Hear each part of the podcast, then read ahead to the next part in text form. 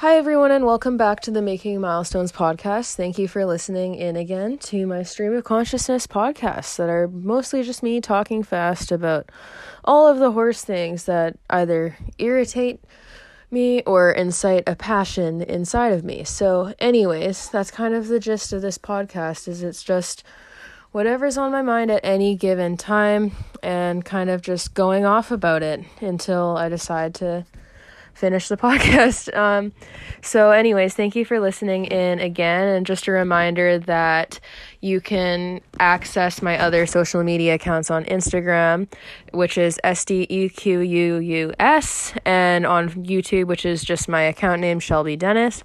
And I also have a Patreon account where you can subscribe for as little as $3 a month to get behind the scenes content, get exclusive voting power for topics for podcast blogs and YouTube videos, and some other things like training help if you do one of the higher tiers and general questions being answered on Patreon. Um, and that's a great way to support the podcast because for whatever reason, Anchor is no let- no longer letting me run ads on here. So, anyways, for today's podcast, what I wanted to talk about was training horses and a lot of the problems related to that. And in specific with that, I wanted to talk about the lack of regulatory bodies to prevent people who probably aren't qualified to train horses from training horses. And this is a problem that, at the base level, in all honesty, is starting with the laws regarding animal welfare. And this is something that very much bothers me with horses in specific because, from what I've found with horses, the bar is a lot lower for how much people are willing to tolerate abuse wise or mistreatment wise for horses in comparison to an animal such as a dog. And what I mean by this is with horses in a public setting, you could lay into your horse pretty hard physically and get after them pretty extensively, a lot more than you could with a dog in public and have it be accepted. And on top of this, you have things such as the practice of stalling horses for extended periods of time. This is way more accepted with horses than what we would accept with dogs or cats. If you had a dog or a cat that you were keeping in a kennel for 18 hours or more a day and were posting about it publicly without any shame, people would absolutely have a problem with it and you would probably get slammed online and by your friends. And it kind of shows how much less appreciation people have for horses as emotional creatures and a less of an acknowledgement about their intelligence level and their species specific needs. Because for the most part modern horse care kind of throws out their species specific needs just out the window. Like we don't really consider them in modern horse care, not to the extent that we need to. And it's to the point where we have people who are starting out their riding careers, never having had an education on the fact that horses are foraging trickle feeders who need free choice hay, or the fact that they're complex social animals that are used to engaging in a herd and as such have pretty substantial social needs that are oftentimes not met in modern horse care. And these are topics that are just not covered to the extent they need to be when people are starting out in riding.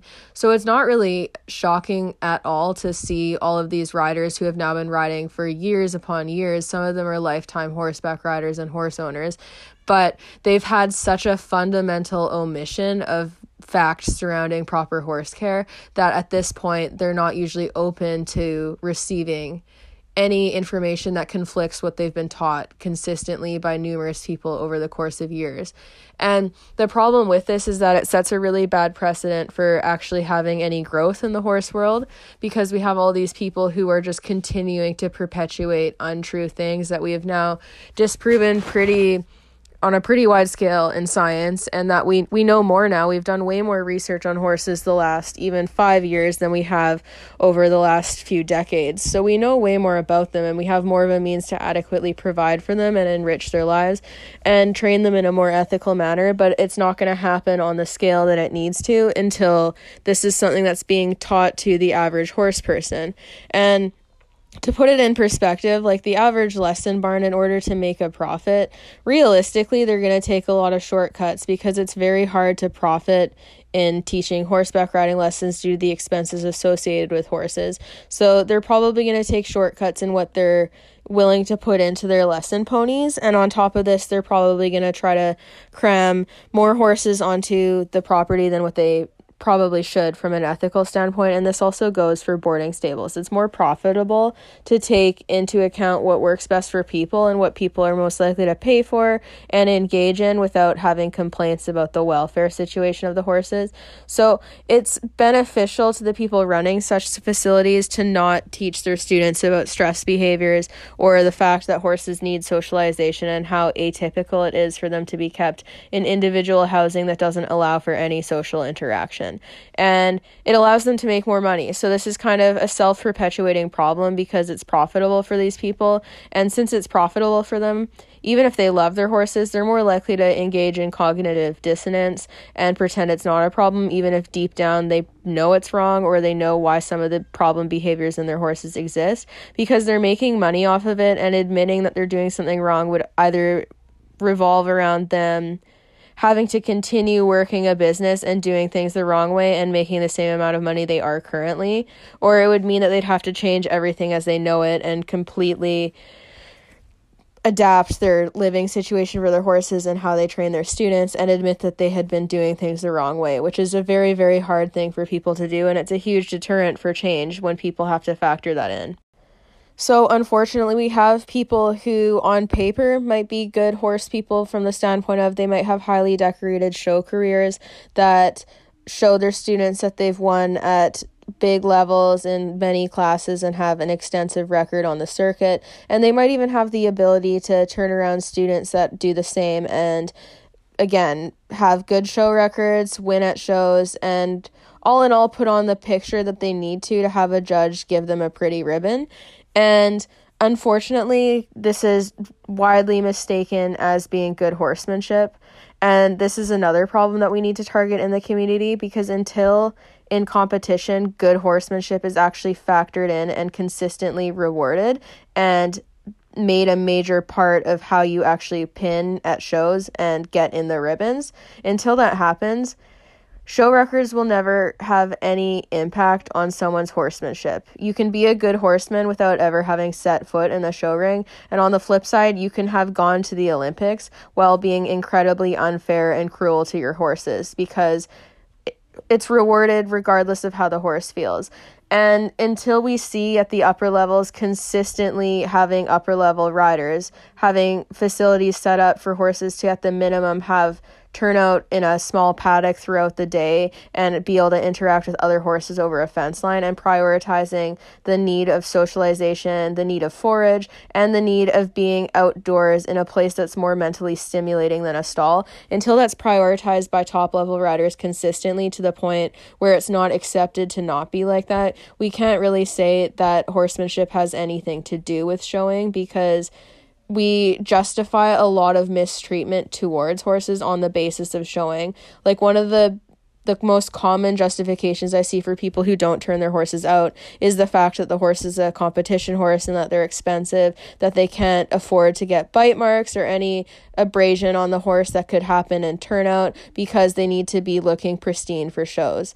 And the fact that that's something that people have to, first of all, be concerned enough about to blatantly deprive their horse of a base level need is a problem, but also the fact that judges and sh- people at shows are perpetuating this attitude is really concerning because at the end of the day, if you ask any person with a horse, they are probably going to say that the reason why they got into equestrian sport is because of their love for horses. And I'm not saying that it's not true that these people love their horses, but the love is just so misguided if we're willing to blatantly put our horse in a bad emotional state just so that we can win a ribbon at a show and continue to enjoy them in sport.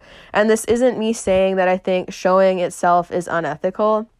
I think it could be way more ethical than it is. And there are a lot of riders on the circuit who are doing things the right way and are pushing for the changes that we need to see, but it's just not happening on the scale it needs to. And unfortunately, a lot of the most powerful people in the horse show and training world are the ones that profit the most off of doing things a certain way, a way that's not as fair to the horse, but they're able to market it and capitalize off of it on such a large level that people that aren't even in their training programs will start to adopt their same techniques and try to do things the same way as them because they've met success in the show ring, they've gotten clients, their horses are probably talented at the sports that they do, and physically they're probably shiny and fat and look good. But that doesn't account for like the digestive issues that you can't see that come with stalling and it also doesn't account for any of the mental health and emotional issues that come with how we demand horses to live in our modern setting. And i think that more people need to take that into account when they're looking at their idols and kind of critically deciding who they want to support in equestrian sport. Because I do think that for any young rider, if you have goals to continue competing and kind of move up through the levels of whatever your desired horse sport is, having people to look up to is important as a motivating factor and it gives a lot of people comfort. So I don't think it's a bad thing to have riders that you respect and look up to, but I think that the respect for them ne- needs to extend past what you see in the show ring because what you're seeing in the show ring is honestly probably the best of what they have to offer in the vast majority of cases because even people with questionable training methods aren't going to enter the show ring with said methods on blast. They're probably going to hide them to some extent because they know they're wrong. And what I mean by this is unlike in the racing industry, in the show industry, all of the training that you're doing usually occurs on a private property, other than maybe clinics or lessons on someone else's property. But again, these aren't happening super frequently. And even within clinics and lessons, it's usually mandated by a lot of clinicians that you're not to film during the clinic. And within private lessons, you're still not in the public eye in the sense that you would be at a public racetrack where anyone and their dog can come and watch you gallop your horse. So the problem with this in the show industry means that people can do a lot of shady things that they might be embarrassed to do in public. And I think that I think that that's very concerning because there's no there's you can't hold people accountable if they're doing stuff behind the scenes because especially people at the top of the sport even if they have working students or students or stable hands or grooms that are working at their facilities seeing what they do and do not feel right about it and it does not sit right with them and they know it's wrong even in those cases in order to incite change and actually out the person for what they did, first of all, you need proof beyond a shadow of a doubt. And even if you were to get a full video of the person and leak it of them abusing their horses or something, you're highly likely to get pushback from people who support the person, even if in the video it is pretty clear they're doing something that's wrong. And it can result in complete ruin to the people who are brave enough to speak out, which means a lot of people who have seen wrongdoings are silenced, or if they do speak out and they don't have physical evidence of it, they're written off immediately and it can completely destroy their part in the horse world. And of course, the other problem is if there isn't physical proof, there's always the risk of someone just doing something vindictively to try to get back at a trainer that they don't like for whatever reason, could be completely unrelated to the horses, and they could decide to fabricate a story. But with that said, I would say that with especially the top level riders, like anyone who has a large amount of influence, I think it's a lot less likely for someone to publicly lie about them with their actual name attached and just take the fallback from that because it's probably not worth the bad press you're going to get just to make up a lie about someone. I could see it happening if they had an anonymous account and tried to leak a rumor, but I don't really see the benefit in the average person going after an Olympic level rider or a Grand Prix rider or anyone that has a huge backing behind them because it is more likely to bite you in the ass as the whistleblower than it is the actual rider or trainer. And the problem with this is that there should be organizations and like places that people can go to report abuse of power towards horses or students. Like we have Safe Sport now, which is great for the riders, but what protects the horses? You don't go to Safe Sport to report the fact that someone's beating the crap out of their horses or is drugging horses for shows or is doing horrible things in training just so they can get to the top a little bit quicker. You can't go to Safe Sport for that. And also, you can't really report it to an animal rights organization like the SPCA because it takes quite a lot before they can legally do anything. And a lot of people use this as an excuse to blame organizations like the SPCA for not doing enough and say that they're not doing their jobs. But that honestly couldn't be more incorrect. The SPCA they probably have employees there that would love to do more than they are in a in an abundance of circumstances, but are physically limited from doing so because of the welfare laws. You can't remove an animal from a property to save it, even if it's blatantly abused and neglected, and you can clearly see that until you are legally allowed to do so. And unfortunately, there's a lot of protections to protect the owners of the animals and give them another chance than there are to protect the animals from said owners. And I'm not saying that people who have had neglect cases or who have made mistakes in the past. I'm not saying they should never get a chance or that people shouldn't have a benefit of a doubt circumstance for people who have fallen on hard times or for elderly people who may not have been able to get out to feed their horses or have something terrible like that happen. I think that there does need to be consideration for cases like that, but we're not having enough protections for the animals right now and it's also way too easy even in cases where people have been charged for animal cruelty or neglect to get back into owning animals with little in the way of repercussions. And it's because our laws prevent there from being said repercussions and there's not a whole lot in place to protect animals from bad people.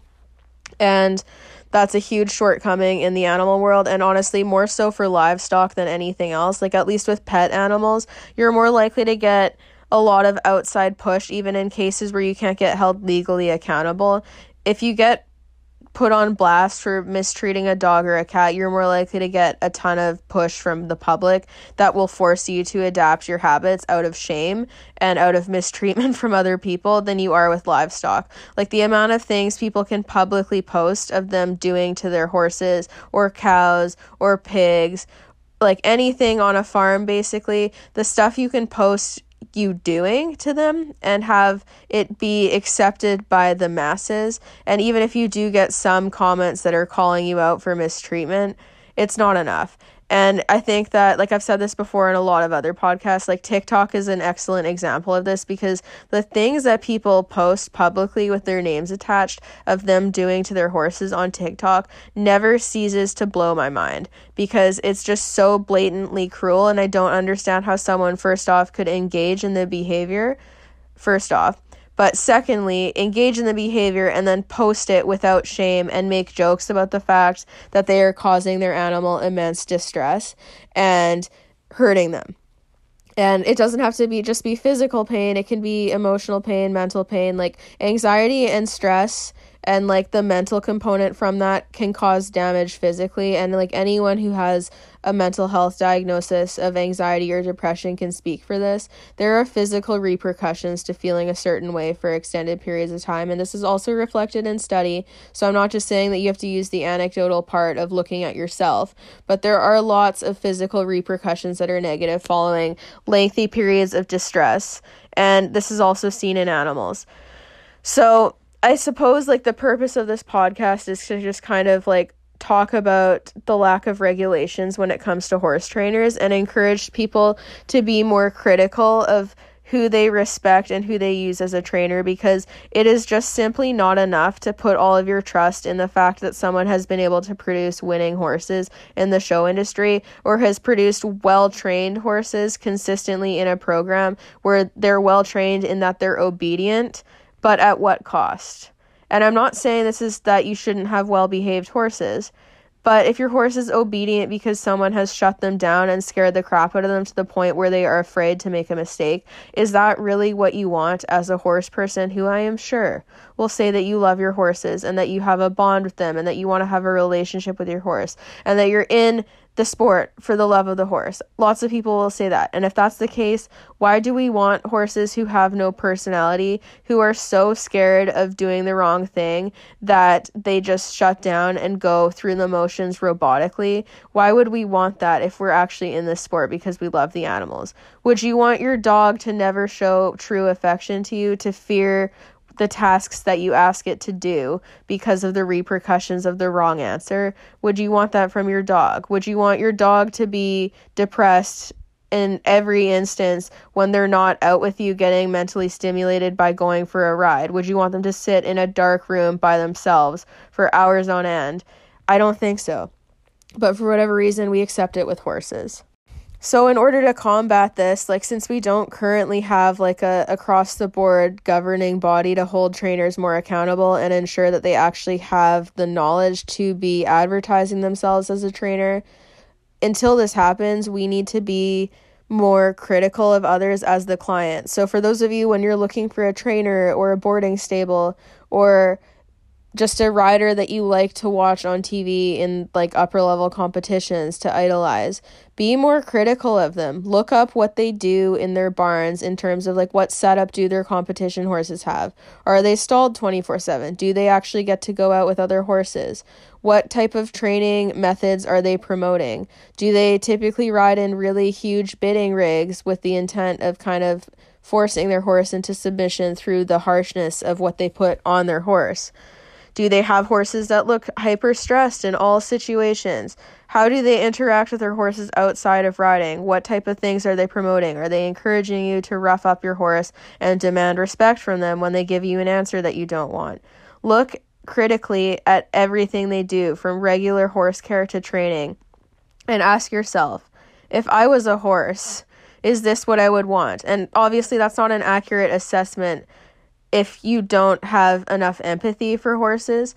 But assuming that you're listening to my podcast because you have empathy for horses and not just because you think I'm annoying and or hate listening to what I say so that you can make fun of it with your friends after, assuming you're here for the right reasons, I think that your level of ability to kind of use that as your means of criti- critically looking at other trainers is probably a bit higher than what the average horseback rider might have because you're not going to feel, hopefully, targeted by these podcasts in a manner that makes you less critical or less willing want to want to look into things from a scientific standpoint and look at it from the lens of the horse. So that's probably one of the better ways to start holding trainers accountable because quite frankly, I don't think we can count on show organizations or the equestrian federations that basically pander to the 1% of horse people at the top that are funding all of their competitions and kind of driving the horse industry. I don't think they're likely to make a step that will hold those people more accountable when they outnumber anyone that would actually agree with such regulations and organizations to be held accountable with. So, we require the general public to kind of take that step and to kind of push for it more because at the end of the day the clients and like the average horse person that's not at the top levels we make it possible for all of these upper level riders to actually get there because we're paying them either through lessons through training uh, training with them with our horses through watching them at shows buying their gear their stuff that they sell equipment for the horses and so on and so forth. And we also buy memberships for these organizations like USEF, Equine Canada, HCBC, which is like our local governing body for insurance to keep you safe when you're riding. All of these places are funded by the little guys that you'll never see at the Olympics. So there is more power there than what people think, but the problem is that the power is only in numbers. So we need more numbers of people demanding things from the upper level professionals. Like when you see an Olympic level rider do something that you think is crappy, don't be afraid to point it out because you do not need to ride a meter 60 course to look at someone and go, hey, that chainsaw that you have in your horse's mouth is probably hurting it.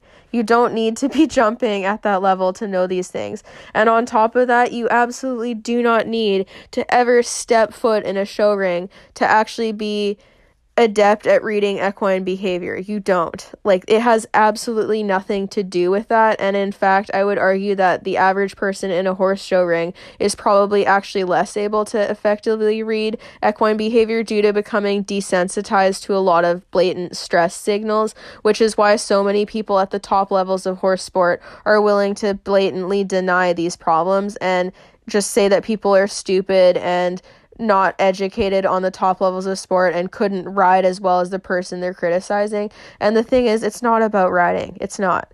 If you're just looking at horse care and ethics surrounding like the care and training of the horses, you do not need to be physically capable of being the same level rider as these people at the top of the sport. You just need to be more capable of actually providing for a horse emotionally and physically from a health perspective than they are, which honestly a lot of people are And there are upper level equestrians that promote the good things. Like Carl Hester is one that comes to mind for someone that is very adamant about the importance of turnout and socialization. And I'm sure that if I were to compare how I would ideally want my horses to live to how his might, I still might not agree with how much his might stay stabled or some of the stuff that goes on there, but he's one of the trailblazers for people at that level by promoting that. And I'm not going to heavily criticize someone like that, even if there's things that I would tweak personally, because he is setting a very good example to other people at that level and showing off the fact that he has these very expensive horses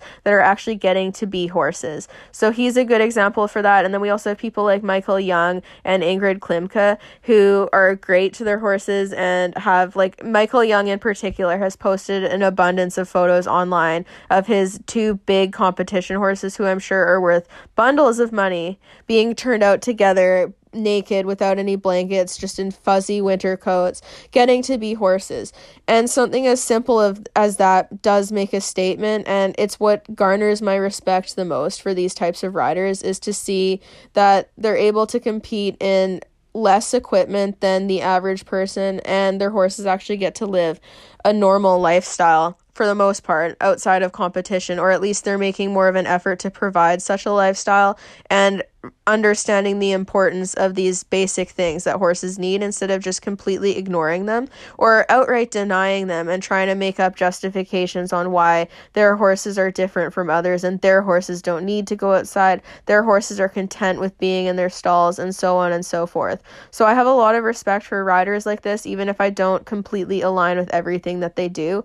And I think that distinction is important in horse care because we get extremes on either side. You have the extreme of traditional riding, which is like muscling horses around, punishing them for everything, quick shortcuts to get to where you want, and overvaluing show records. And then you have the other side, which is the positive reinforcement side, purely positive, don't use any pressure, you're a terrible person if you do, and I'm going to criticize anyone who's even the slightest step away from what I view as the perfect ideal. And there's problems on either side because the people on the traditional side will look at feeding your horse treats ever and be like, oh, your horses are going to walk all over you, da da da da da. But then, ironically, these same people are like doing stuff like lip chaining their horses for basic procedures, needing to sedate them for clipping, having to use harsh handling all the time to keep their horses that they claim are well behaved in line for basic procedures. So, there's irony on either side because at the end of the day, even if we wanted to move towards a world where like everything was completely positive reinforcement, no pressure, horses have complete autonomy to make choice, if that's what we're moving towards, you can't get there without doing the steps towards that direction. And you won't get those steps if you're too stringent and just put down anyone who isn't already 100% of the way there.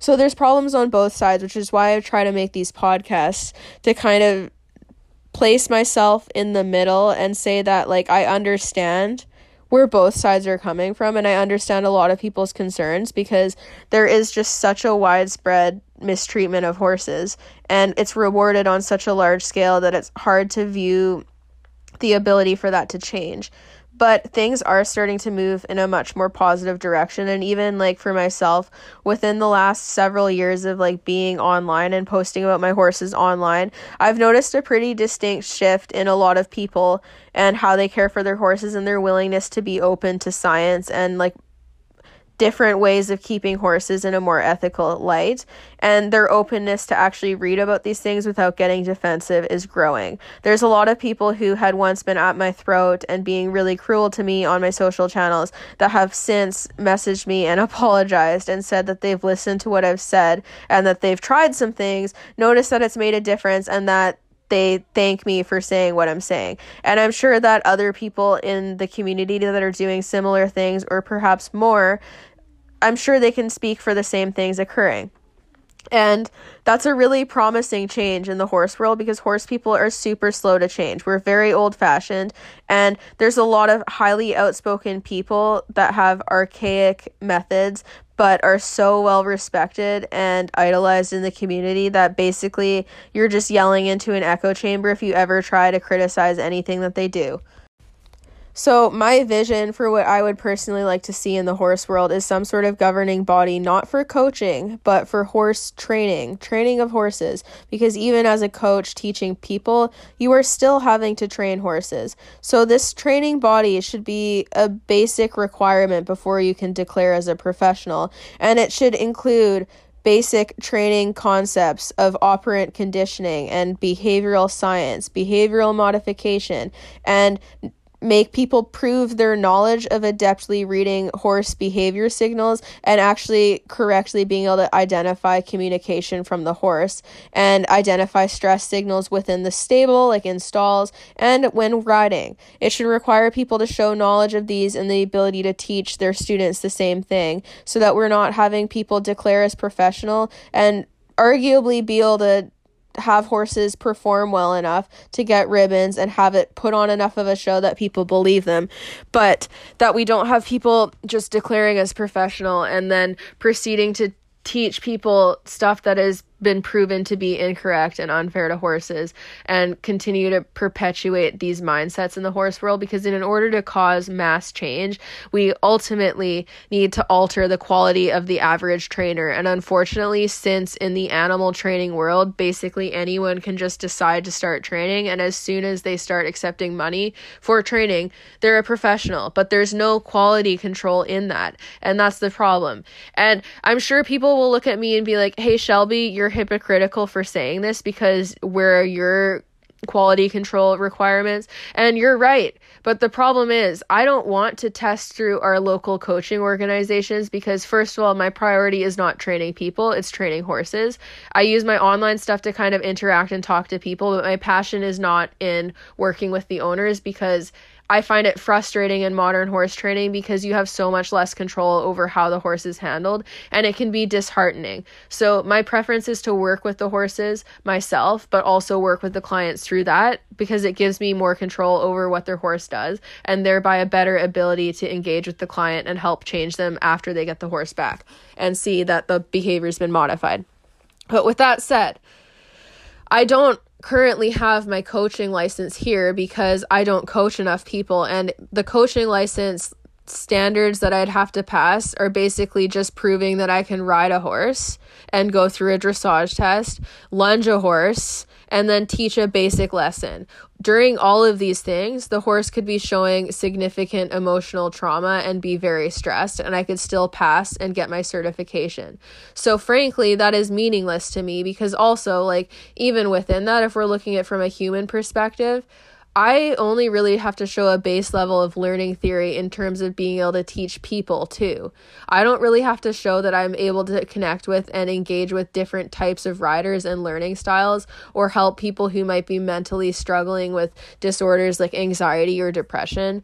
None of that is tested. So even in terms of getting my coaching license for people, I could be a horrible bitch after getting my coaching license and basically bully my students, but I would still have my coaching license. And the unfortunate unfortunate part of this is that there's a lot of people with their competition coaching licenses that have quote unquote proven that they can teach riders. But then you go to the show ring and you see these coaches bullying their riders in the warm up ring in front of everybody. So even that standard is not held up. And only until recently with Safe Sport is there any real recourse for coaches if they are to mistreat their students. Um, so yeah that's why i don't have my tested competition license because like i said my priority isn't teaching people and the coaching license does nothing to prove my ability of training horses. With that said instead of doing these certifications that frankly i don't really believe in and think are a little bit bullshit because of the requirements surrounding them instead of doing that i've been going through getting my equine science certificate and i'm only two courses off getting the full credit for that now so i've taken like i think it's like seven or eight equine science courses now so I'm almost there.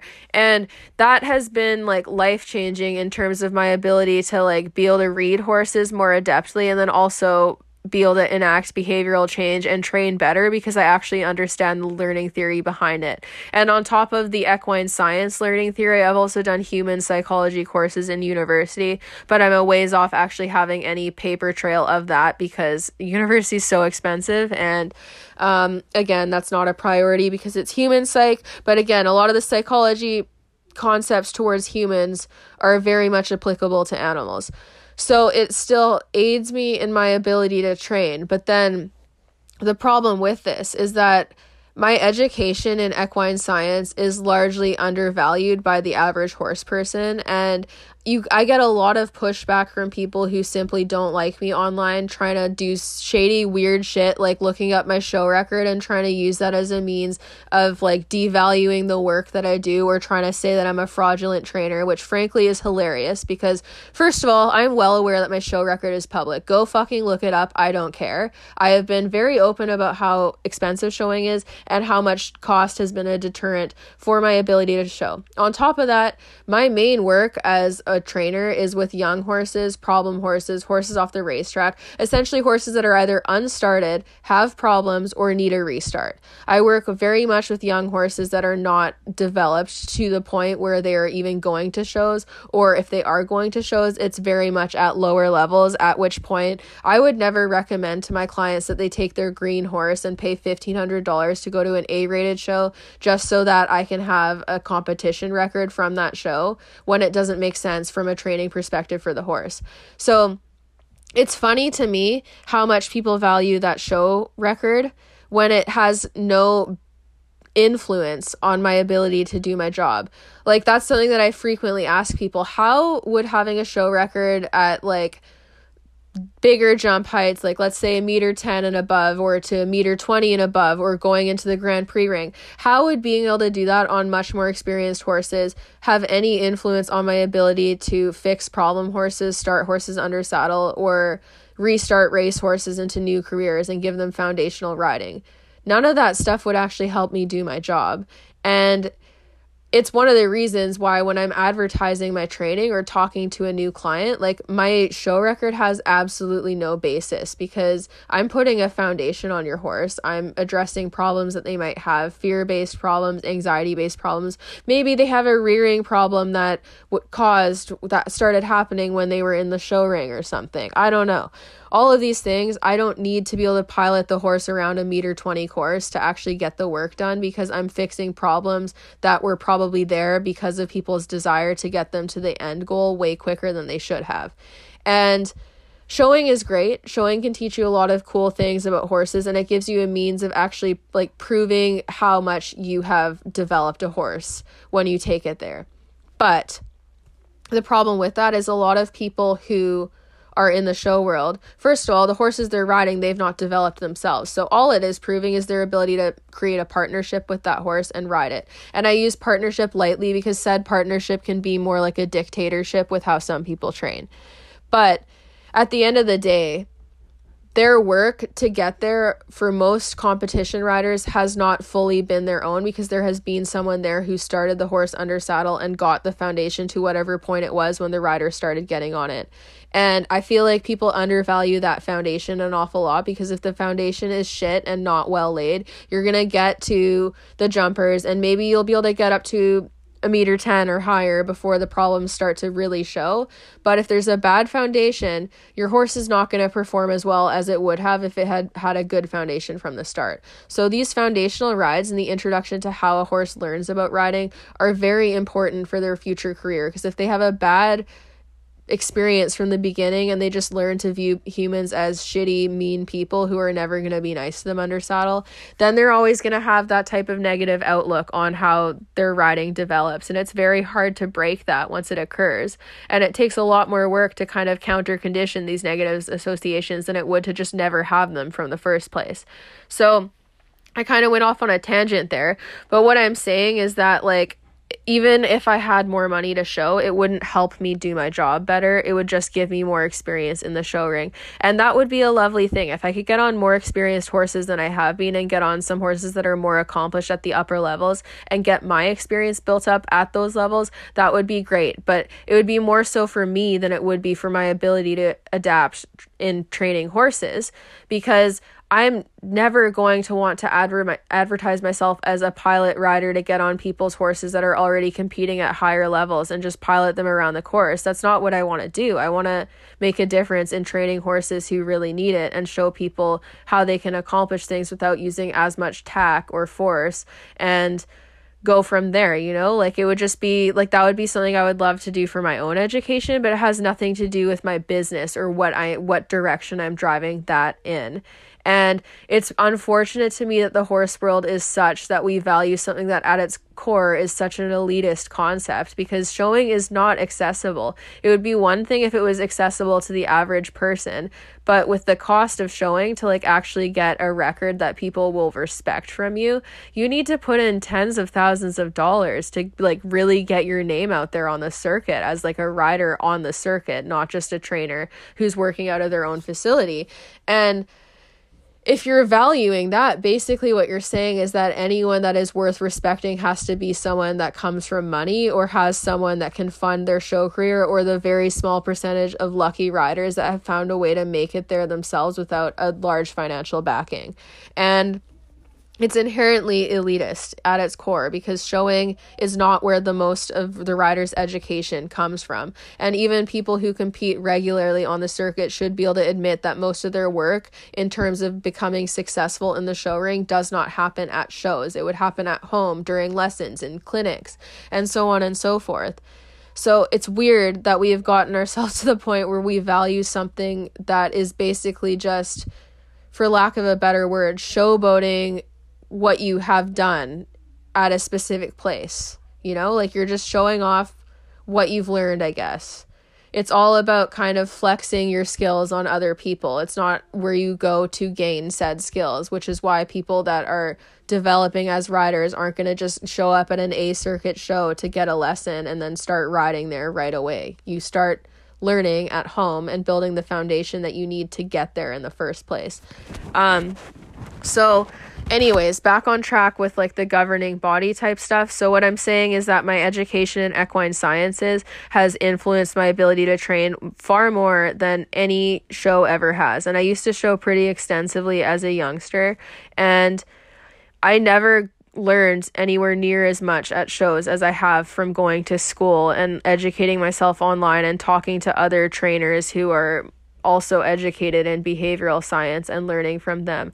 At shows, basically, all I learned was how to ride, pilot a horse around the show ring, and ignore a lot of the problems that I encountered and instead slap a band aid on them, even if it was to the horse's detriment. And I also learned how to ignore a lot of hella stressed horses that were getting mistreated blatantly at shows and normalize it. So, in fact, I would argue showing has honestly stunted me in terms of ethical riding because of how long I was subject to watching mistreatment occur directly in front of me before I was able to adequately recognize it. And it largely desensitized me to a lot of major stress behaviors in horses to the point where I started viewing them as the normal rather than an indicator of stress.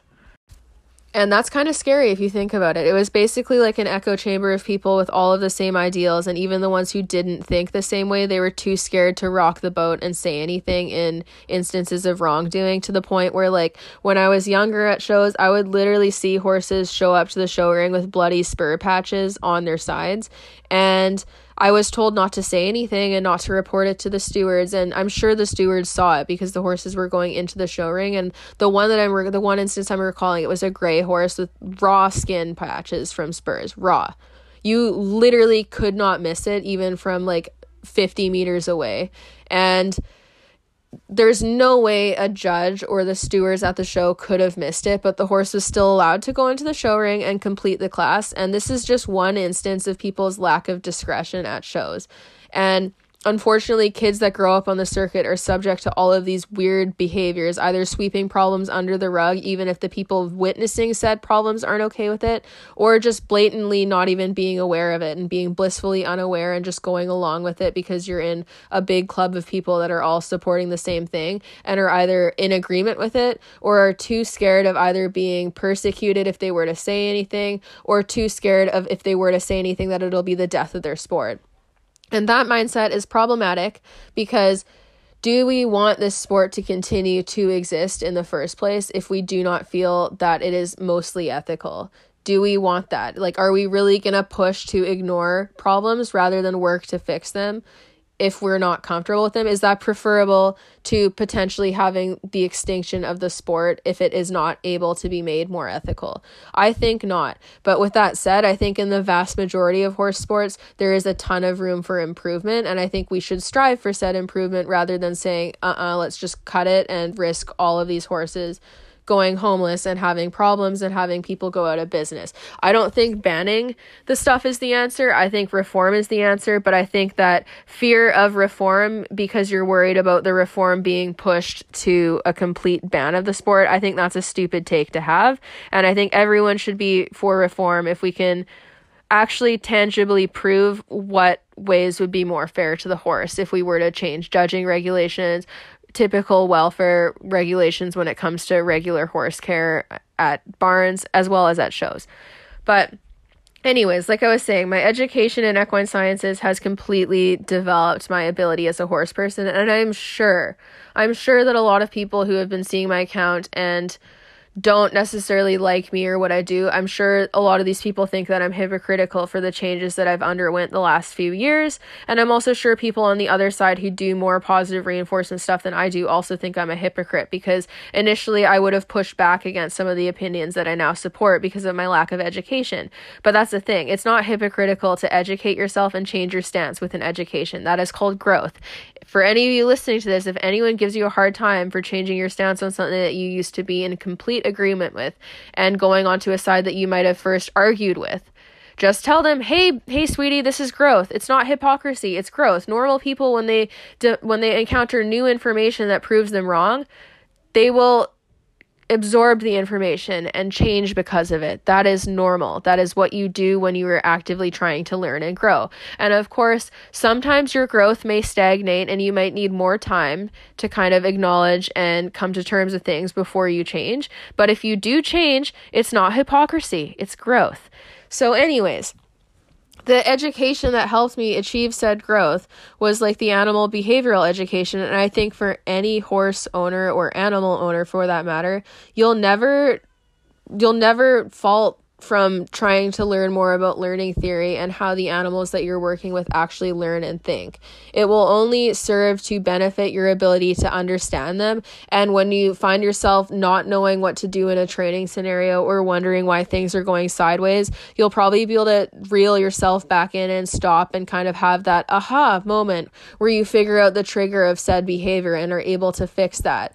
You will never lose out from learning behavioral science. I can promise you that. Even with working with people, it will make you better able to understand why people are the way they are, and it'll mean that you're less likely to blame yourself for the actions of others and more likely to be able to be understanding of why people behave a certain way because of certain internal triggers or external triggers or whatever is going on in their life that might make them more irritable or vindictive or cruel. Like it'll help you understand people more too because like I said a lot of these concepts are interchangeable with animals and people to some extent. And I recommend that to anyone. And I also would first, I, I would say that all of these things you can learn without shelling out money for courses like I did. The reason why I went the course route is because I do want the certificate because to, I do need some paper copies showing my knowledge of behavioral sciences and that I have actually educated myself on equine behavioral sciences for my business purposes. That's why I chose to kind of go the route of going into an actual school, which I did through Guelph University. Their courses are phenomenal. I've again, I've said this before on my podcast, so I don't want to plug them for too long, but they're fantastic. If you want to go that direction, I would highly recommend their classes. They're really easy to follow. I love the online interface and they're just the, the the professors there are fantastic and they have some of the best courses in North America that there are to offer. I would argue some of the best internationally in the world. So, um, yeah, they're great. That's a really good place, good direction to go. With that said, if you are paying for courses, like if that's something you want to do, I highly encourage you to go through a university or a college or somewhere where there's some level of like there's there's standards for their professors and that you know that they have the education to actually be correctly teaching you because there are a lot of horse people nowadays that are starting courses and offering training services online for people to learn from. But if they don't actually have a tangible pr- like tangible proof of their behavioral education then you're kind of just throwing yourself to the wolves and trusting the fact that the person knows what they're talking about. So if you're going to shell out money, I would make sure to go through either a college or a university or a trainer who has proof that they've completed the necessary education to be preaching what they're saying. Um, and if you don't go that way, I would recommend um, there's a there's an abundance of like horse resource sites for behavior. I have a bunch linked on my um, my website on the resources page. If you go to milestoneequestrian.ca slash resources, you can check it out there and I'm constantly adapting it. And there's also some really good accounts on like social media for like Instagram or Facebook. There's some really good Facebook groups that have good resources. And obviously if you're joining a group where there's group discussion, people will have different levels of qualifications, but since you're not paying for the qualifications, it's less of a risk if someone is to give you something that isn't necessarily true. There's some really good what there's some really good Facebook groups. So um, clicker training horses is a good one. I'm pretty sure Shawna Karrasch is in that one. Um, she's definitely in the Empowered Equines R plus group, and she answers a lot of people people's questions and posts video responses. And she's one of the most accredited equine trainers, especially for employing behavioral practice. She is fantastic. She was one of the first people to bring clicker training to horses, if not the first. Um, so you get free resources from someone like that, which is pretty huge. And she is willing to do a lot of free help and like even responds to people's stuff on those sites. And then there's also some people who have worked with her that are regularly responding in those groups, which is great. So if you want to start learning about like learning theory, even just posting a query in any one of those groups is a good way to start because you'll get a lot of comments from different people coming from different backgrounds. And both of those groups are mostly positive reinforcement based. They don't really um, include negative reinforcement, which is fine. And I would encourage you to talk to people within those groups because, as it stands, generally speaking, the people with the most education on behavioral science right now are the positive reinforcement trainers. Um, and not all of them are positive only, but I would say you stand the best chance of actually getting accurate information if you go into the groups where there's a higher concentration of people with behavioral backgrounds than you would in a traditional training group. And then that way you can kind of join groups from either side and then balance and learn that way. But, anyways, so like I was saying about qualifications, like my university courses are kind of my qualifications in terms of actually being able to accurately modify behavior. And then, of course, I have my practical qualifications with experience in the field. Um, and yeah, my references from that and whatnot. But there's not really anywhere that I can test from that's like a standard regulatory body for equine professionals. There's a number of organizations you can test from to get accreditation from them, but none of them are the standard. So the problem with that is you're kind of just picking and choosing. And since there's no industry standard, it means that people can kind of take or leave what they choose to view as credible, even if the organization itself is highly regarded by people who matter. Since there's no standard, it's kind of hit or miss because you can get certified or you can, yeah, you can get certified through anyone. And for me, like for until there is like that long standing regulatory body, I'm probably just gonna go continue my way with equine sciences and get my finish getting my certificate and then try to get certified through a behavioral certification board for horse training and one of the more respected ones for that. And then if I decide that I have the drive and money to do so eventually, I would love to get um, my master's in animal sciences or equine behavioral sciences so that I could actually declare myself as like a behaviorist. You need a PhD for that though. So, or no, sorry, a doctorate. I don't know what I'm talking. I think it's a doctorate. I don't know, guys. I don't, I need to look these things up. I can't remember them accurately enough and recall them when I need to without having anxiety about being wrong. So, don't quote me on that, but like you need a degree to be able to call yourself a behaviorist and that would be something that I think would be really cool, but I don't know if I have the academic drive and I definitely do not have the money to get a master's right now. So, I mean, yeah, so that's kind of the way that I would be heading to kind of give myself more credibility and hold myself more accountable as a professional. Um, eventually, like I will be getting my Equine Canada competition coach's license as well, just for the sake of having it, because it there there you have to buy like a license that you don't have to t- you can buy one that you don't have to test for starting 2021 if you want to coach at shows. Um, but I kind of want to get the legitimate one because it also lowers my insurance costs.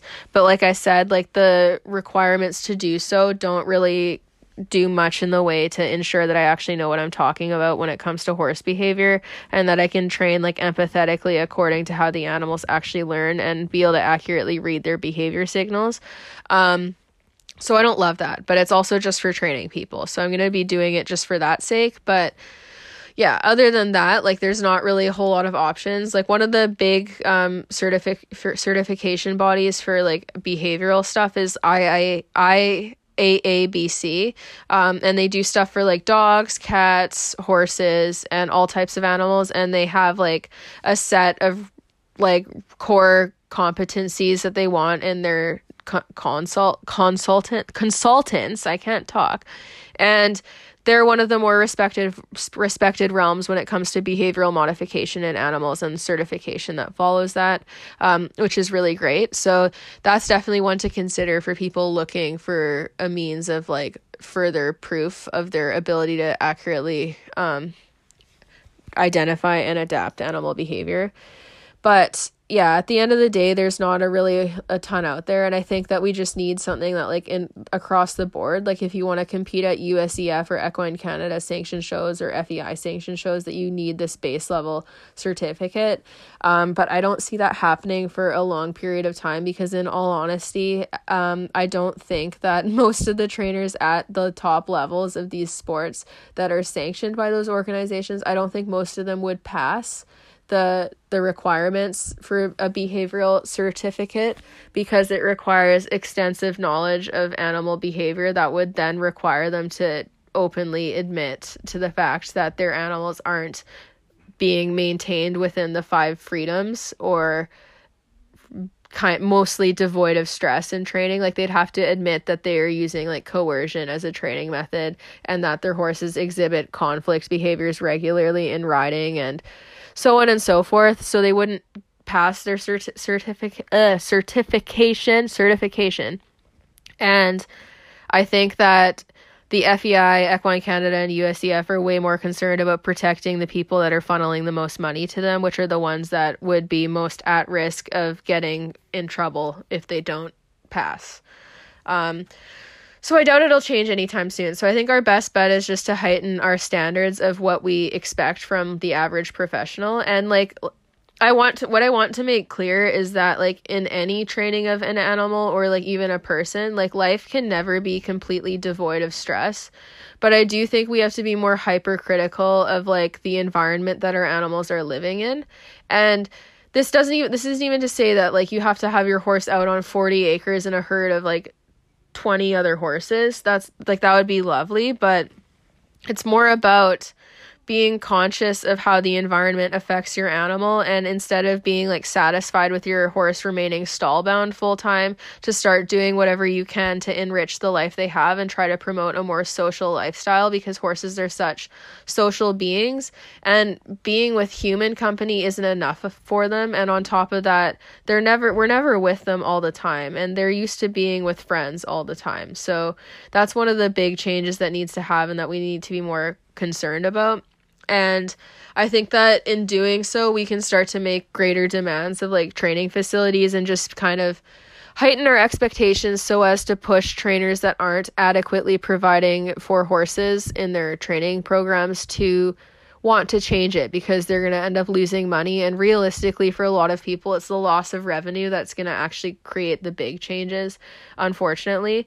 Um, sometimes the ethical stuff for a lot of people just is not enough. And also like if you've been rewarded for something long enough they can more easily deny to themselves that they're doing unethical practice in other ways. So I think that the easiest way to incite change is just by our individual demands and increasing our expectations for what we view as acceptable or okay towards our horses and holding people more accountable because we're finally seeing some riders at the top getting put under fire for their mistreatment, like Andy Kocher or Coker, however you say his name, is one of the big ones that lately is finally getting criticized more harshly, even though he went out in public with like the most disgusting bit setups of mankind throughout many, many years, along with people apparently being aware of the fact that he had a shocking system on his spurs for years, apparently. And unfortunately, with people like him, he's just the one that's been caught so far. Like it's definitely not just him. There's a lot of upper level riders that are doing some shady shit and a lot of upper level riders that aren't doing shady shit but are well aware of what is going on and just choosing not to speak and it's one of those things where at some point people have to decide to speak out and decide what's more important. And I do get it because as a professional in the industry, you're really limited to what extent you can call people out because of the backlash and obviously like legal issues associated with calling someone out. You have to be damn well sure that you're right and that you can prove it. Otherwise, if they decide to sue you for slander, you're screwed. So, there's a lot of things that make it scary to go up against powerful people, especially if they have the money to like ruin you legally and within your job. So I understand that, but we do need yeah, we just need to kind of have higher accountability for people in the community and um I hope it happens soon.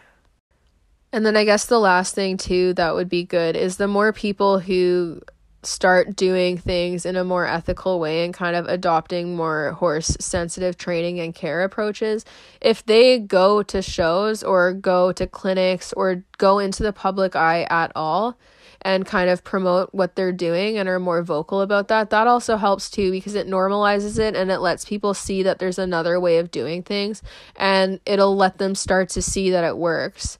So that's a good way to incite change as well. And then just kind of sticking to your guns and holding your morals and ethics high and not being afraid to speak out against people because one of the dumbest things that we've kind of created as a mainstream thought in the horse world is that you can't criticize people unless you're riding at the same level as them. And when it comes to ethics, that is just such a fucking ridiculous concept because I don't know, like I don't like you don't need to even own a dog or be a dog owner to watch someone kick their dog in the throat and be like, "Oh, that that's really not nice," you know? Like the idea that you need to ride at the same level as them to be critical of how their horse might be feeling, especially if you're well versed in reading equine behavior, that's just absurd. And that's a concept that we need to throw out the window. And this isn't to say that people should have license to just meanly criticize anyone because there are going to be instances where you go to a horse show and there's going to be a horse that's highly stressed in the show ring and it's not always an indicator of the rider mistreating it or doing something inherently wrong per se. It could be the fact that the horse had something happen in the warm up ring that really stressed it out and then events started stacking on top of each other before it just finally had the last trigger where it couldn't take it anymore and had a big moment. And since horses are flight animals we do have to be considerate of the fact that people can make mistakes that cause these things to happen while being the most well-intentioned people ever. And then there's also the people who aren't well-intentioned that consistently have these problems and are using coercion and abusive equipment to control their horses. So anyways i think that that we it's important to be conscious of when we criticize and when it's worth it but i also think that people need to stop being so afraid of like being called out for not being a good enough rider to be critical of an upper level rider who is just being shitty to their horse. Um and like I said, I think behavioral science is something anyone can gain learning from. Like, even if you don't actively work with animals, like, it's not something that's not going to be worthwhile to study. And it will help how you interact with everything in your life that has consciousness. Um, so here's to hoping we can make a good change in the horse world and kind of demand better regulatory boards to hold trainers more accountable and make sure that they're not only training people how to ride, but also training people how to actually handle and read horses well. Because you can know how to ride while just completely ignoring how your horse feels and not being like sensitive to that at all. And you can even know how to ride well while doing that. So, we just need more instructors that actually do a behavioral education for their students past like just the brief stuff like oh yeah ears back means angry except in these occasions where I'll justify it um or yeah like your horse is just dancing when they're when they're weaving in their stall, you know, like stuff like that where they kind of gloss over what is the actual thing and change it to be whatever is most suiting to their ability to teach and do their jobs. Um, and that would just cause I think that would create a lot of nice change in the horse world if there was just a better understanding of the actual behavior behind horses because we've kind of butchered the approach of reading horse body language and taken things out of context or just blatantly lied to people about the general concepts surrounding it. And it's resulted in a really unfortunate scenario where we have so many lifelong horse people who have experience and years riding but can't actually read horses very accurately and it's very sad because it's hard for them to kind of come to terms with that and kind of level with the fact that maybe they're the ones that aren't reading their horses properly, that it's not people that are onlookers or people that are criticizing certain stress behaviors in horses and why they exist. Um, that's a hard thing to come to terms with, especially if you do love your horse, which most horse people do. Like I said, it's a lot of misguided love and um yeah, so like like I said, I'm not against showing at all. I just wish that it would be a little bit different and i hope that like judges will i hope we'll start getting more progressive judges in the industry that will start changing things to be more catered to the favor of people who are putting the work in to get horses happy at shows and less stressed and going around more relaxed without needing to slap on as much equipment or needing to take shortcuts in training. Like i hope that that all that extra work and desire to do things better for the horse i hope that starts getting rewarded more consistently than it is right now.